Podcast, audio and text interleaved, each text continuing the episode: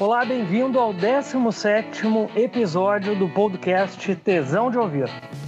Semana passada falamos sobre viajar de carro pelo Brasil. Hoje continuamos no tema, incluindo viagens internacionais e dicas úteis de quem pretende alugar um veículo para viajar. Aqui é o jornalista Luciano Nagel. Aqui é a Roberta Martins, viajante do Território, comunicadora e guia de turismo.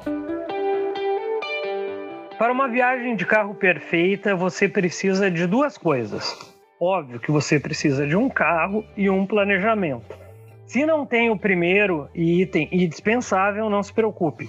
No seu planejamento de viagem, pode prever a compra ou um aluguel do veículo. Agora, não existe uma viagem de carro segura e confortável sem o planejamento. O ideal é começar a pensar sobre o assunto com no mínimo seis meses de antecedência.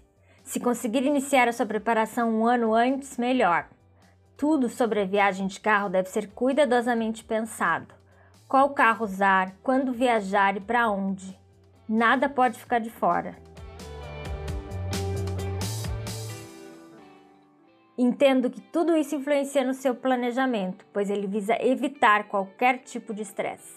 Conversamos com o presidente do Conselho Nacional da Associação Brasileira de Locadoras de Automóveis, Paulo Miguel Júnior, que concedeu uma entrevista para a gente no Territórios, e ele ressalta algumas vantagens na hora de alugar um carro. Locar carro para viajar é uma grande solução. Você tem várias vantagens. O carro que você pega sempre está revisado, com documentação em dia, pneus em dia. Então, toda aquela preocupação que você tem ao viajar com o seu carro, você precisa verificar a manutenção, verificar se está tudo em dia. Com o carro da, da locadora, você não tem isso. Além de tudo, você tem um, uma cobertura em caso de pane, qualquer coisa que possa acontecer durante a viagem. Você tem assistência vinte e quatro horas, da locadora para te atender. Bem, eu só vejo vantagens. Eu não tenho carro, nunca tive. E viajo um monte, eu falo um monte de viajar de carro, já viajei, mas é assim, eu alugo, eu conto com a família, com carro de amigos e família. Comigo nunca tive, sempre investi meu dinheiro em outra coisa, né? Diferente de ti, né, Luciano? Eu, Roberto, costumo viajar com carro próprio. Uh, na verdade, nunca aluguei um veículo. Eu tive uma oportunidade, dizendo assim, mas não fui eu que aluguei o veículo, entende? Quando eu fui no resgate dos trinta e três mineiros no Chile, uma equipe que estava comigo do Canadá, eles alugaram um veículo na, em Copiapó. Esse aluguel do veículo era para circular pelo deserto do Atacama e eu acabei indo de carona junto com eles. Eu já pensava assim, é um investimento alto manter um carro, né? E para usar depende do teu uso, só que eu acho que hoje com esses aplicativos, tu mora em lugar com facilidade em transporte público. Eu faço isso quando eu estava em São Paulo, era pegava e queria ir para a praia, alugava e ia. Quando eu quero ir para uma pra pegar uma estrada de terra, uma coisa mais difícil, que vai estragar, imagina, eu tenho um carro que eu quero cuidar dele, vou botar ele numa estrada ruim, muito melhor alugar um carro só para aquela viagem. E exemplos a gente vai ter um monte aí. Vamos ouvir mais vantagens que ele tem para falar.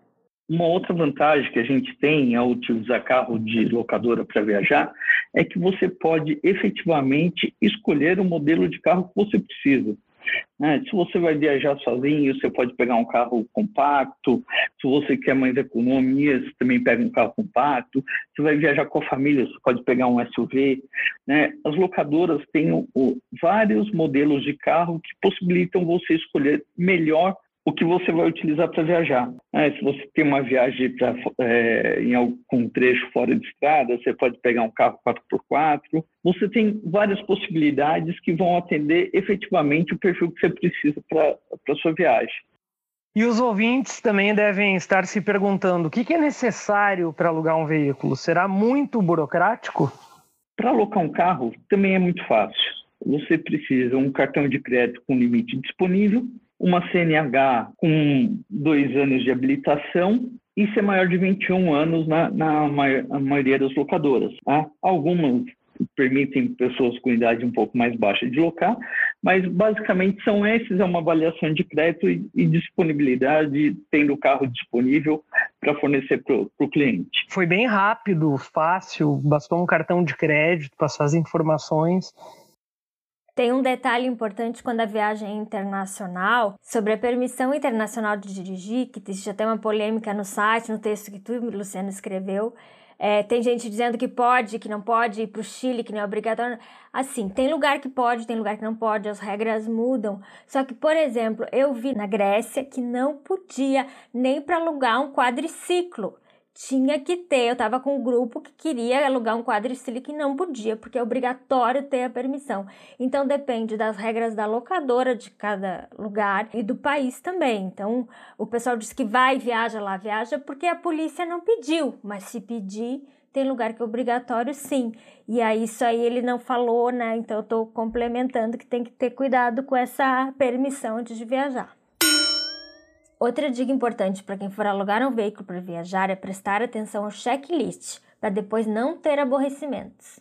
Ver no checklist de entrega do carro que a gente fala, ou se verificar é, se existe algum amassado na lataria, um para-brisa trincado, um farol trincado, e isso vai estar anotado no seu checklist, porque se tiver marcado no seu checklist de, de disponibilização do carro, quando você voltar, isso não vai ser cobrado de você. Caso contrário, se não tiver nenhuma marcação e sair como se você tivesse com o carro sem nenhuma avaria, ao final isso pode ser cobrado de você. E tu, Roberta, costuma fazer o checklist no aluguel de carros aí pelas tuas viagens, seja no Brasil ou no exterior? Tu costuma verificar, dar aquela passada em volta do carro e ver se tem algum defeito ou não? Ou aluga direto assim, vai na confiança? Com certeza, porque depois pode dar um baita problema.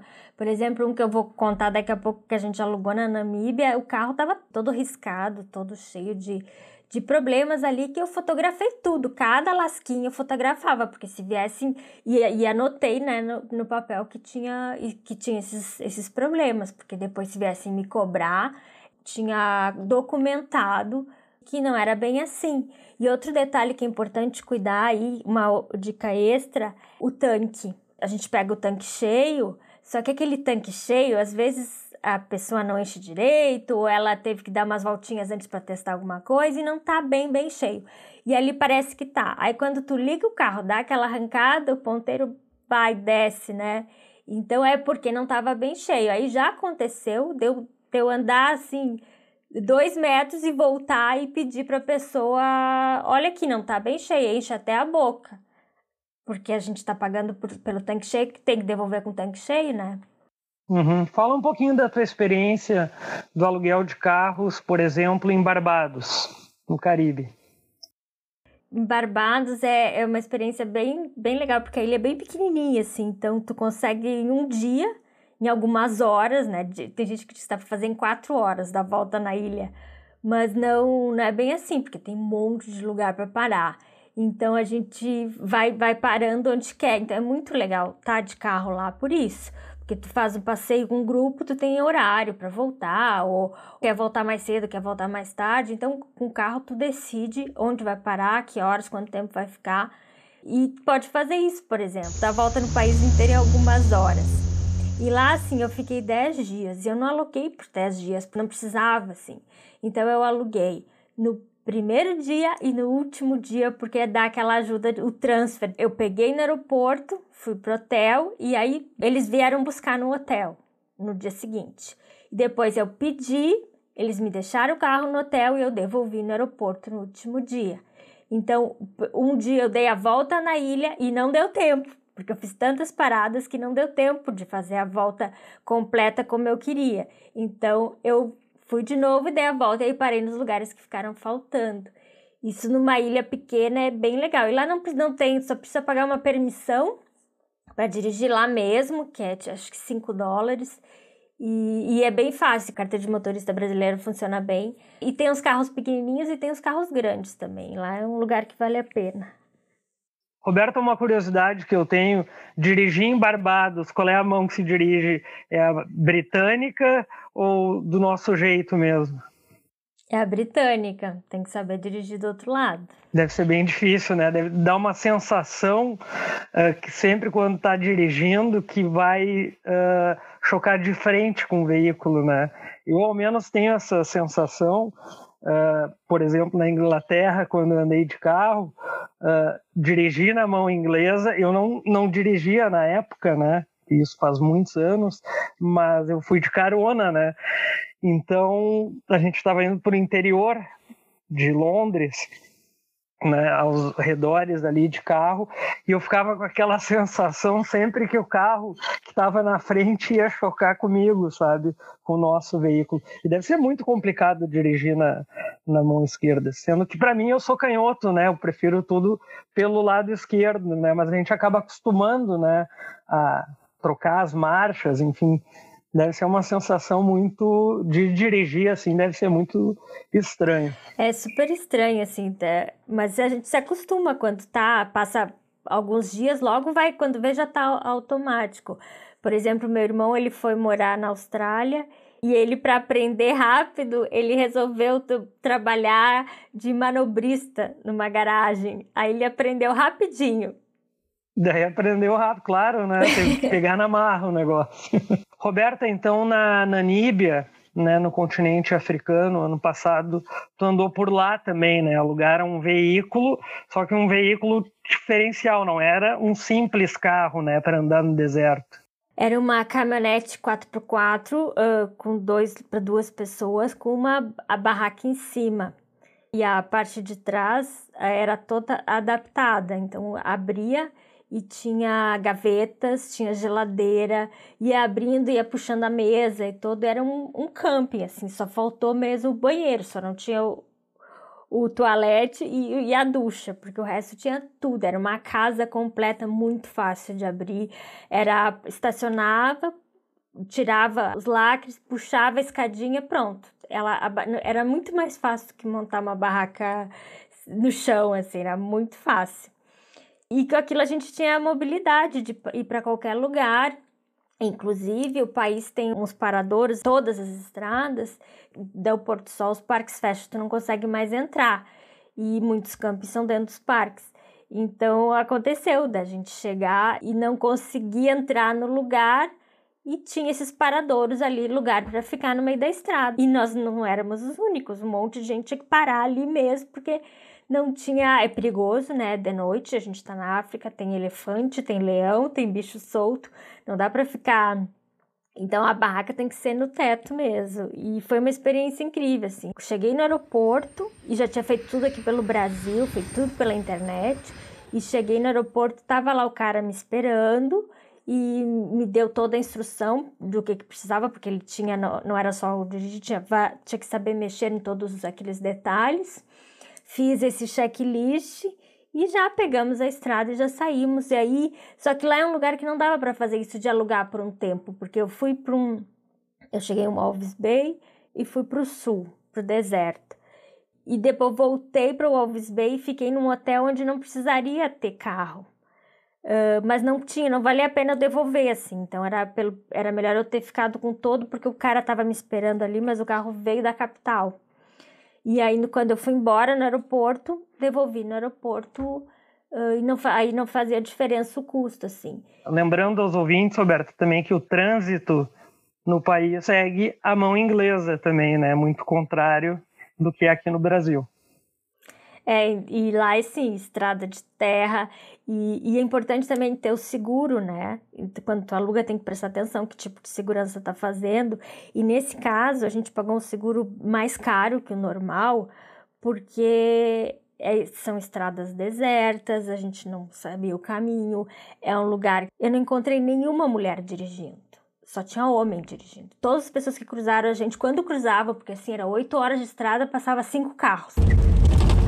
E uns buracos, assim, estrada de terra, uns desfiladeiros, umas coisas que, que se a gente tivesse algum acidente, se caísse, se uh, resvalasse ali na, na areia e caísse num daqueles buracos, eu não sei se, se alguém ia nos encontrar um dia. Talvez o seguro fosse atrás e nos achasse lá, assim, já mortas no carro, porque... É difícil, assim, só que aí a gente, com todo esse risco, e telefone não pegava na maioria dos lugares, então a gente, bem, se a gente se perdesse, se faltasse gasolina, se desse um problema mecânico, esse seguro iria cobrir, né? Então a gente foi por essa, pagando mais caro.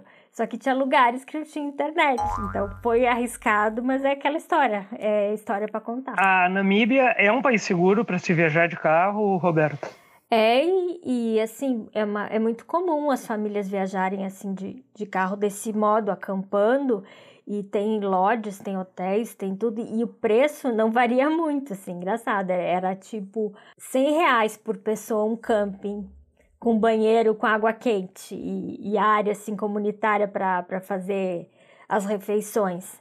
E se eu ficasse numa posada, com um quarto, né, toalha e tal, então era o mesmo preço. Então, para te ver que as pessoas que acampam lá, elas vão pelo prazer de acampar, não é por ser econômico, não. E quando tu viajou de carro, por exemplo, ficar sem combustível, as cidades, a distância entre as cidades na Namíbia é, é muito grande, né? Então é importante se preparar na questão do tanque de gasolina. É. O carro, por exemplo, o veículo que tu alugou, ele tinha um tanque extra para isso? Uhum. Tinha um tanque extra, e aí tem uma pegadinha também, porque a gente não sabia do tanque extra. Então veio lá que o tanque estava cheio. E aí, só que a pessoa veio lá da capital, que eram uns trezentos quilômetros, e nos entregou ali, e a gente não se deu conta. Então, quando ela nos entregou, ela já tinha gasto os litros do tanque cheio. Então, a gente não estava, só estava com um. Então, na verdade, a pessoa não nos entregou com o tanque cheio, mas ali no o medidor de combustível dizia que estava cheio, mas na verdade não estava, porque ele tinha dois tanques. Então, o que, que a gente fez? Na hora de entregar o carro, a gente cuidou isso. A gente calculou quanto tinha cada tanque. Entregamos um cheio e um vazio, exatamente como foi entregue pra gente. Só que, sem falar nada, deixamos quieto, porque a gente se sentiu lesada por ter recebido um não completo. Devolvemos do mesmo jeito, né? Se a gente não tivesse visto isso, a gente teria enchido os dois tanques devolvidos assim. Então, tem que prestar atenção em todos os detalhes. Uhum. O que que tu aconselharia para os nossos ouvintes, assim, para quem for viajar num país que tenha um enorme deserto, né, por exemplo, no Atacama ou na Namíbia? Alguma dica importante, assim? Eu acho que essa do seguro, né, é bem importante. Só que tem outras, outras opções, assim, é, mais cara, mas para quem quer... quer fazer as coisas mais tranquilas, ter mais segurança, menos aventura. Uh, Existem excursões self-drive, que assim, eu, eu aluguei tudo aqui pela internet, fui fazendo as coisas tudo aqui sozinha, mas eu poderia ter contratado uma pessoa, um agente de viagens que ia fazer isso tudo para mim, ver os hotéis, os roteiros, ver todos os detalhes, e ver o seguro, ver, organizar por onde ia passar, cuidar das estradas, e, e eu só ia ter que chegar lá e ele ia me dar todas as instruções. E qualquer problema que acontecesse, eu tinha essa pessoa para entrar em contato. Então, existem essas excursões. Eu podia entrar numa excursão e visitar os lugares, ou eu poderia contratar um carro com as orientações, mas que eu iria estar sozinha, mas ia ter alguém coordenando tudo para mim. Isso existe em vários lugares. Tem no Atacama, tem na Patagônia e nessa da Namíbia, só que o valor é caro, eu preferi fazer tudo por conta própria. Uhum. Sobre esse aluguel do veículo, Roberta, essa caminhonete quatro por quatro com suporte para acampamento, né, uh, em cima, é muito caro em relação a alugar, por exemplo, uma caminhonete, um veículo aqui, assim, no Brasil? É em dólar, então é tudo super caro, o dólar tá um absurdo agora. Ela não é muito mais caro que um carro comum, considerando toda a praticidade que tu tem, todos os utensílios que vem junto, não é assim, é, é, não é o mesmo preço, mas se tu considerar alugar aqui no Brasil e alugar fora, com o dólar tá bem caro. Mas esse mesmo carro eu já vi circulando bastante no Uruguai e na Argentina, E, e conheci, conversei com pessoas que compraram, então tu pode comprar esse suporte da barraca e colocar em cima, só que aí tipo, é, é bem caro assim. E é confortável? É, é super confortável assim, uh, eu sou pequena, mas eu conheci pessoas mais altas assim que, que conseguiam dormir super bem assim. E, e dentro também tinha tours, dentro desse já vinham tudo ensacado, vinha um cobertor ensacado, assim, tudo era ensacado para te não ter contato, assim, tu vê que tava limpo, né, porque entrou na estrada, areia, fica tudo imundo, então a gente tinha que cuidar isso, até, por exemplo, o, o fogareiro, entrava areia, depois não acendia mais, então isso aí eu tinha lido antes, que para cuidar, então eu fiquei toda hora cuidando, cada vez que eu usava eu ensacava para não deixar ficar areia, senão eu ia ficar sem fogareiro no meio da viagem. Uhum. Outra dica importante, assim, tu que viajou pelo deserto da Namíbia, é sempre dirigir durante o dia, né? Porque durante a noite tem muitos animais cruzando estrada, tudo, e pode causar acidente, né? Imagina tu encontrar um elefante. Bater. Um, um rinoceronte, que ele simplesmente pega e fura o teu carro, ele te mata na hora. Tá Nossa, se, se bater, se atropelar uma capivara na rodovia ali do Taim, indo para Pelotas, já dá um acidente terrível, além de matar o bichinho, claro, né? Imagina tu cruzar com um elefante ou com uma girafa, né? Deve ser, mas deve ser muito bonita mesmo, a viagem é a experiência. É sensacional, eu já eu fiz safari em vários lugares, até depois a gente tem que fazer um programa só sobre isso, porque eu tenho muita história para contar, mas assim, depois de fazer várias vezes é que eu tomei coragem de fazer de carro, porque assim, sem guia nem nada, na, de primeira eu não aconselho a fazer isso, Pela, tu nunca fez safari a primeira vez? Não, não faça. Se tocar assim, no meio de um deserto e tu não chegou a furar pneu, né, lá? Ainda bem que não, porque eu não sei, eu nunca, nunca aconteceu, nunca troquei, nunca aconteceu. Tinha estepe, tu chegou a ver quantos estepes tinha? Geralmente tinha dois, né? Ah, eu, era só um, só tinha um. É, porque geralmente carro grande, assim, eles deixam dois. Não, mas era, era caminhonete, mas era pequena, né? Era para duas pessoas só. Eu tenho outra coisa para contar da Namíbia, com essa coisa do I O F, de pagar cartão de crédito, então a gente fez umas combinações, e, e eu falei na hora de alugar o carro, paguei a primeira parte da reserva, foi paga no cartão de crédito, mas eu disse que na entrega eu ia pagar em dinheiro, e tudo bem, ninguém me disse que não, tava ok. Cheguei lá e levei em dinheiro. O que que aconteceu? Que o I O F é um por cento, né, aqui no Brasil, e quando sai para fora no cartão é seis por cento, é uma bela diferença. E aí, quando a gente chegou lá para pagar, o cara que nos levou o carro, ele era só um motorista, não era o cara que cuidava disso. Ele ia entregar, ele disse, não, eu não posso receber dinheiro, tô proibido, só posso entregar o carro se tu me der um cartão de crédito, que eu vou fazer aqui no meu celular um cartão de crédito. E aí criou um problema, porque a gente tinha feito outros gastos no cartão e não tinha limite. Porque quando tu aluga, tem que ter o calção, que vai ser devolvido. Então, é quase o dobro, né? Tu aluga o carro, o dobro do dinheiro é o calção, então ele consome um monte ali do teu limite.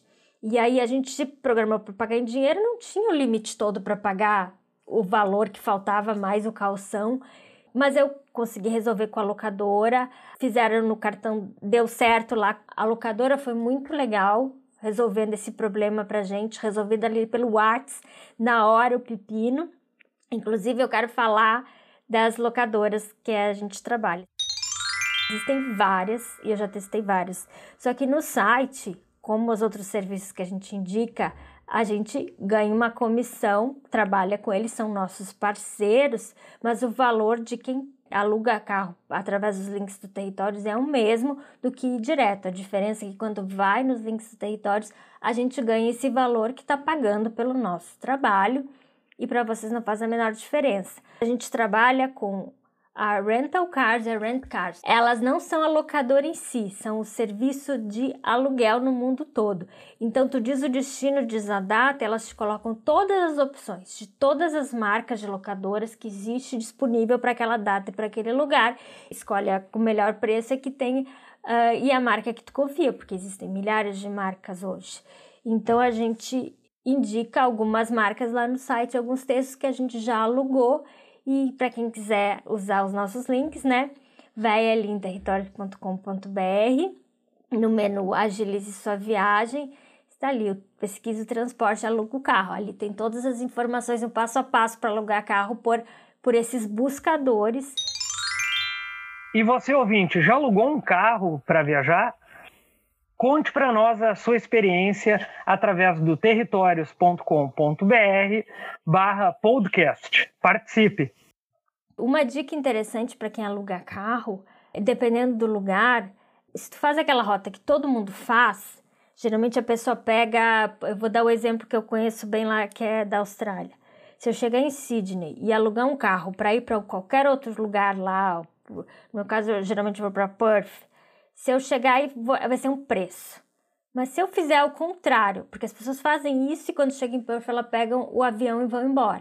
Se eu fizer o contrário, se eu chegar em Perth, os lugares que são o fim, geralmente o destino final, eu pego o carro ali e faço o caminho inverso. Custa um terço do preço. Tem vários lugares que acontece isso. Se aquela rota é famosa de um ponto inicial ao ponto final e tu faz ao contrário, tu paga muito menos. Sabia dessa? Eu não sabia que era mais barato isso. Roberta, eu li no post que em dois mil e treze tu foste à Itália, em Vêneto, e acabou alugando uma Maserati, né? Um baita de um veículo, né? E andou circulando por lá. Como é que foi essa experiência? Sim, foi sensacional, só que assim, eu não dirigi, na verdade, porque eu estava sem a permissão internacional, né? Sem, sem, a, sem carteira brasileira, sem nenhuma, estava completamente sem nada, perdi uma oportunidade incrível. Eu estava hospedada num hotel boutique em Pádua, e dentro do o que eles ofereciam para os hóspedes, até quem vê o programa, eh, duas semanas a gente gravou sobre hospedagem, né? É um hotel boutique muito bonitinho e com várias opções diferentes, diferenciadas de experimentar a vida na Itália. E uma delas era alugar um Maserati com preço diferenciado para hóspedes. Eh, justamente porque lá é... é todos os pilotos de Fórmula um, esse pessoal que é enlouquecido por carro, diz que o melhor lugar do mundo para dirigir são as estradas italianas. É meio um fetiche, assim. Se é para dirigir em algum lugar, vou para as estradas italianas. Aí eu fui com o pessoal que dirigia, né? Não perdi a oportunidade, mas eu não dirigi.